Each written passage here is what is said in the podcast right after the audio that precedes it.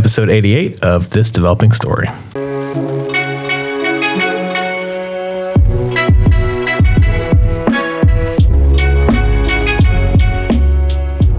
What's up, y'all? It's B back again with another episode of this podcast. And uh, I am uh, excited to intro you to Jason Docton, who is uh, someone who was introduced to me by Theo, who was our guest for episode 85.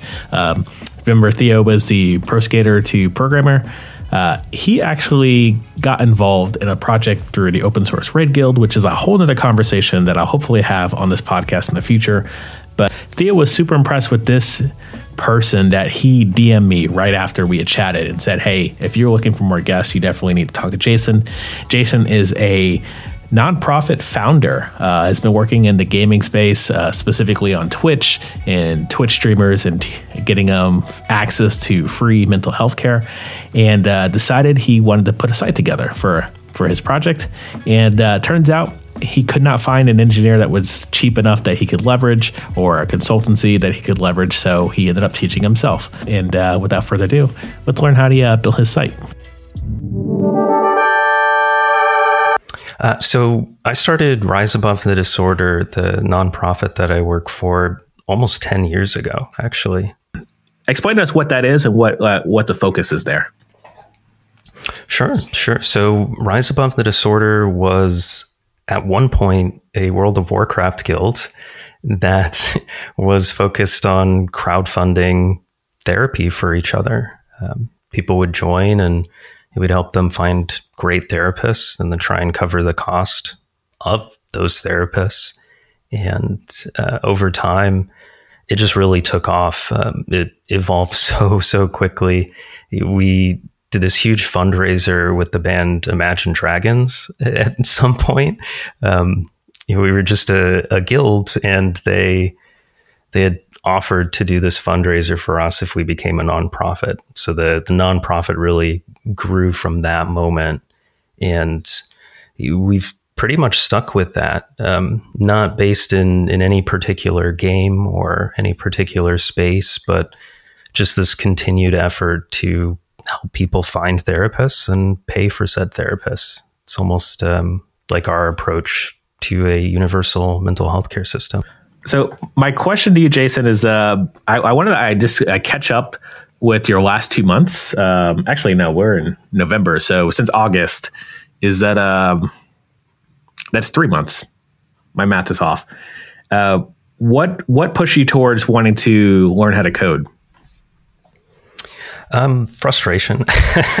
um, yeah, I I was trying to get a new website for us. I, I, hated how our website looked and how our website functioned. It, you know, if we're trying to make healthcare accessible, it it wasn't really thematic or on brand, I guess, for our website to be super inaccessible. Um, but everybody that I was talking to, these big agencies wanted huge sums of money, money that I just couldn't justify. And we finally got some really good uh, people to help do this pro bono. Um, but it took, I think that it took them almost a year. And when we got the site back, it just still wasn't really usable. And at that point, I was just kind of fed up. Uh, I had been telling my team over and over again, you know, we're getting a new website. I will we'll get it soon. So I started looking into building it myself. Um, I looked at Webflow, started playing around with Webflow, and at first it felt really good. Like I could express what was coming to my mind. I could design it, um, but then it just didn't really make sense. It felt really constrained once I started to get it. Uh, so I wanted to be able to do much more. Um, started messing around with Figma and learning how to design better things in Figma. Um, but the only way I could really get this to go from something designed in Figma to exactly what I, you know, I wanted it to be was to learn how to actually engineer it. So I, I don't know how or what I was looking for when I stumbled across this word, but uh, I just kept seeing Jamstack over and over and over again. Everything I was looking up for websites, Jamstack. I was like, what in the hell is a Jamstack? I don't. Let me let me try and figure this out. Yeah, that's that's awesome too as well. And so, I guess my question is, did you have any prior like development or coding experience? No. Okay. Wow. Okay. So you so from August when you stumbled into Jamstack, got into Next.js, and then found a design system which was Tailwinds. Uh, did you do any sort of basic understanding of like JavaScript and like web and UI? Like, nope. I, actually didn't know JavaScript at all. Um, maybe until halfway through the site. Um, because I, I, just wasn't thinking from that perspective. I, I, was looking at things and reworking them and seeing that as the language that I was speaking. Um, uh, over time, you know, it clicked that, hey, this all looks the same. It's all .js. What exactly is .js? Some of these things are .tsx. And uh, I actually remember hating TypeScript so much because – it seemed to get in the way. Um, I'd be looking through somebody's code and trying to rework something, and it, it, would be really good, but it wouldn't be everything I needed. So I'd find another repo to look through that was similar and continued where I needed to go. So, you know, maybe it was some kind of of um, backend API that I was looking at, and then one repo would have it all in .ts and .tsx and then the other would have it in .js, and it was just different enough for me to be super confused. And every time I saw .tsx, I was like, "Great, this is this is useless. I can't. I don't know what this means." So I got to find a .js version of this to figure out. Yeah, and I mean, I guess maybe it was it because you already had like a, a company and a product that you were sort of more hyper focused and didn't spend the time of like comparing Vue versus React and TypeScript versus JavaScript? I guess. I, I feel like I, I spent a, a, decent amount of time trying to compare them and, and figure out what the difference was, but not, I guess, in the traditional sense. Um, I didn't really look through courses to try and figure them out. I, I looked through how many people used them and who seemed to be using them. Um, I've just always had that uh, as a, habit that I do whenever I want to learn something or, or do something. You know, I really look for who are the the big people that others look up to within the space. What are they using? Yeah, and you know, being able to see through the things that they're using for fun versus the things that they constantly fall back on. And so you know, I'd see people building svelte components that were really popular in the space, and I'd see some people showcasing Vue and, and doing all kinds of stuff. But at the end of the day, most people fell back onto this same stack that I kept seeing. Um, they were using Tailwind, even though at the time it, it seemed like it was still experimental to them. Um, but they kept falling back on it anyways. Uh, Next.js was in that, and of course, React just seemed to be the base of, of all of these. Most people don't actually approach it this way. I don't know if you know how much of an anomaly you are. One, being able to get a site up and running in a couple months uh, from absolutely zero is not common.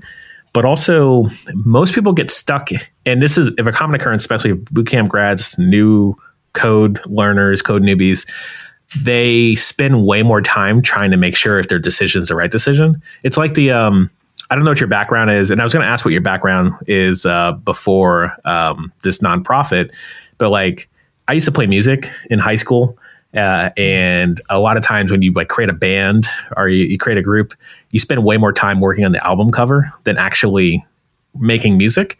And I think with sometimes with code, you could spend way more time like thinking about the website and what what to do use to actually build a website than actually building a website. And like you actually pursuing this and shipping something, like I, I know other folks who tried going down the technical um, founder or, leader route with no technical experience, and they spend like years of just like tinkering around before they actually jump in. Yeah, yeah. I I I'm realizing increasingly how much of an anomaly uh, my my approach is, or, or how I, I, do things in general. Um, but with the the background side, uh, my background is in biopsychology, so really specifically looking at how some of the issues that we experience with our mental health look like um, look like within the brain and the body. Um, in particular, I was really focused on a, a subfield called epigenetics and starting to understand how stress can change in real time, um, the very genetic makeup of us, how that can be passed on, how that can be addressed before passing on, and trying to look at depression in a very different light. Um, the the in light of it being, say, a disease that can be addressed, um, but I think some of that background really gave me a very programmatic or programmatic approach, trying to essentially look at something that is nearly intangible. Um, you know, being able to see depression is is a, a tough thing, but being able to come up with solutions anyways, being able to think about these things and to build from that knowledge base, uh, I think has been very helpful. Um, but I think some of it too is is just you know to to be blunt trauma. Um, you know, learning the hard way what happens when we make mistakes and being very very particular about finding the the solution to a problem before presenting any kind of solution that I could get ridiculed for. Uh, so I just got very, very good at doing that. Um, but I think there's this other component to that where, thankfully, I guess in, in my case, there is still a push to actually um, ship that instead of some anxiety towards shipping at all. So I think most people will you know have that same kind of anxiety where they want to perfect something they want it to be good and, and they want to avoid you know any kind of criticism or or um, people being upset with them, but it leads to pretty much being stuck. Um, you either procrastinate or you over prepare. So you do research on what is the best component library to use right now, what is the best language to learn right now.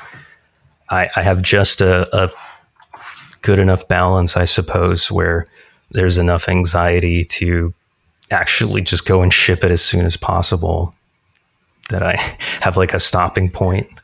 Yeah, I mean that that that is good, and it's possible that you know there your background and sort of also leading an organization and having other requirements throughout your day um, that you can sort of time box yourself. Um, which I'm, I'm curious, how do you manage? How do you being a founder of a nonprofit, but also building a website and learning how to code? How do you do time management? So a lot of my stuff is time boxing. Um, sometimes an Eisenhower matrix if I feel like I'm really, really s- stuck on prioritizing or knowing what to prioritize.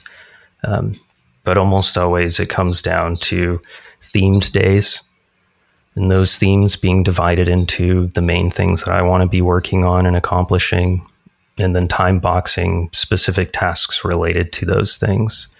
Um, I, I tend to be a pretty exhaustive um, organizer too. And so, it, one of the things that I'm working on right now is creating a, a, whole new electronic health records and intake system for our nonprofit. Um, nothing really exists for what we do. Most of these things are focused on billing first, and we don't charge for anything. So the whole like core philosophy of a lot of these existing softwares just doesn't match for us. But in trying to to build all of this, um, there's a ton of research that can be done. There's a ton of of scoping that can be done. Rethinking what stack is necessary for this, how to make this usable, not just for us, but to have it be open source. So we can empower other people who want to start similar platforms or start their own clinics somewhere. Um, all of this, you know, is, is stuff that you can get completely lost into.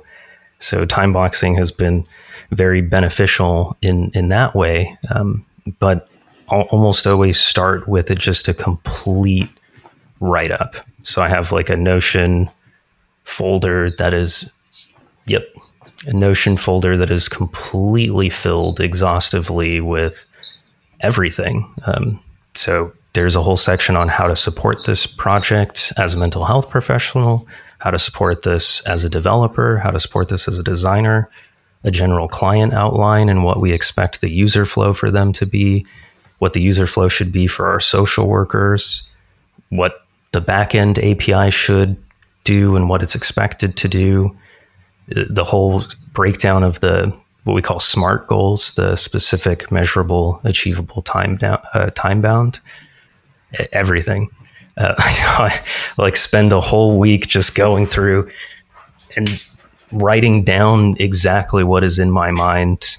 Um, and I think that's really important to do because so much of the stress uh, around doing something comes from the lack of clarity and feeling like you don't have any clarity. So I have, you know, this is my my week timeline to exhaustively go through this and after that week's over, that that's it. I can't touch this anymore. I need to step away and I'll just have to iterate over it in the future.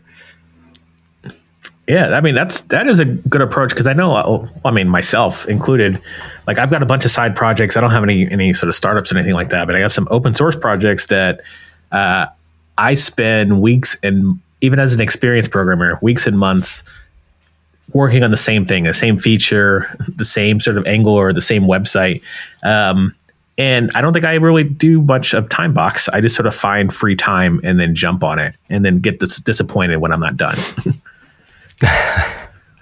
yeah, I, I, know that feeling. It, um, I, I, think, and that's what the the secret, you know, successes in time boxing is. There's there's the mental space that you've created for yourself you know, when I get through a day and I've, you know, today was maybe focused on this particular project, you know, I feel really good at the end of the day having worked through that. I know next week, that same day, I'm going to work on that again. So if I missed anything, you know, I'll still have another chance at it, but I can let go of that when I go into tomorrow focused on something else.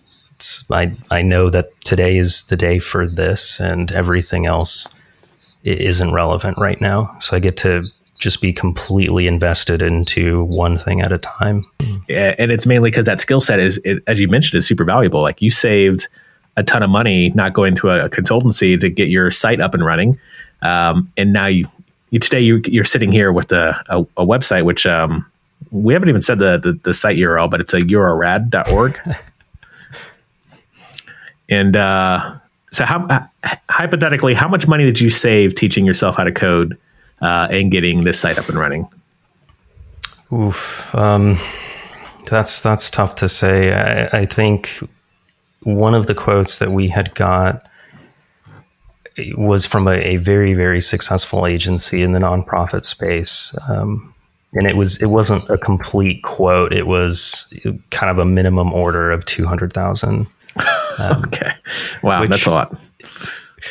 You know, and I think people are able to upsell on that because uh, agencies in general, you know, bring together a lot of unique skill sets. Sometimes the value is is there, sometimes it's not, but you know, you, you very quickly, I think, learn when you're going into building a website uh, from a full stack perspective that there's a lot of things you don't typically account for. What kind of grid spacing are you using? Is this an you know an eight point model, or are you using the four point model that's increasingly trending? Uh, what's your topography look like? What font are you using? What color scheme are you using? Is everything accessible?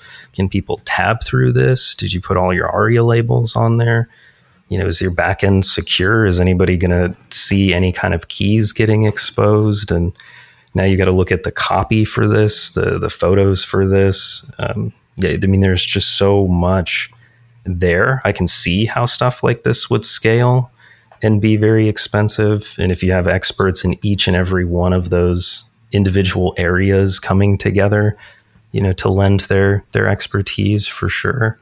Um, but yeah, we just we didn't have that kind of money, so I'd rather become an amateur expert in each of those areas um, and ship a slightly, you know, like I guess a, a serviceable version of each individual area.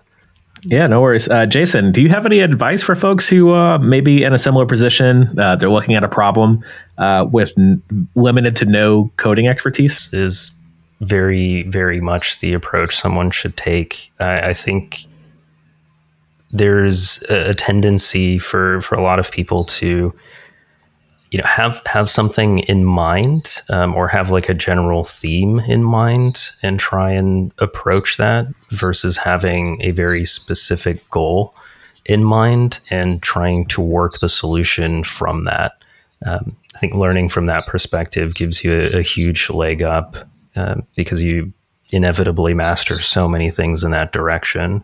It also gets you out of the habit of sticking with only the tools you know, um, because you your your goal is outside of those tools. So there's no kind of um, bias towards just sticking with this. Uh, so I think how I started to learn Svelte actually is because it seemed like it could have been the best tool for what the intended goal was versus I, I have a hammer. That's all I know how to use. So that's all I'm going to use. Excellent. Y'all, if you uh, were not inspired about Jason's story and how he learned how to code on his own, did a lot of Googling, learned Next.js, learned TypeScript eventually, learned React, uh, and now has shipped an entire website to support his nonprofit, which is youarerad.org. If you didn't get the URL, youarerad.org is um, an awesome place that's giving help to folks who need mental health services. So it's expanded outside his own guild uh, into Twitch streamers and into now programmers. So uh, check it out. Also, uh, follow Jason on Twitter, which is Jason Docton. Um, reach out to him. If you were impressed, inspired by the story, give him a follow and let him know how much you appreciate what he's doing for the community. Because I think this is a, a big deal. And uh, I think he, sh- he should definitely get some validation for all the work he's put in. So without further ado, follow me on Twitter, bdougieYO. Uh, catch me in my next space. We're going to have some regular spaces uh, on a regular cadence. So you definitely want to be following over there and set, set up uh, some notifications uh, when we're live. All right. See you in the next one.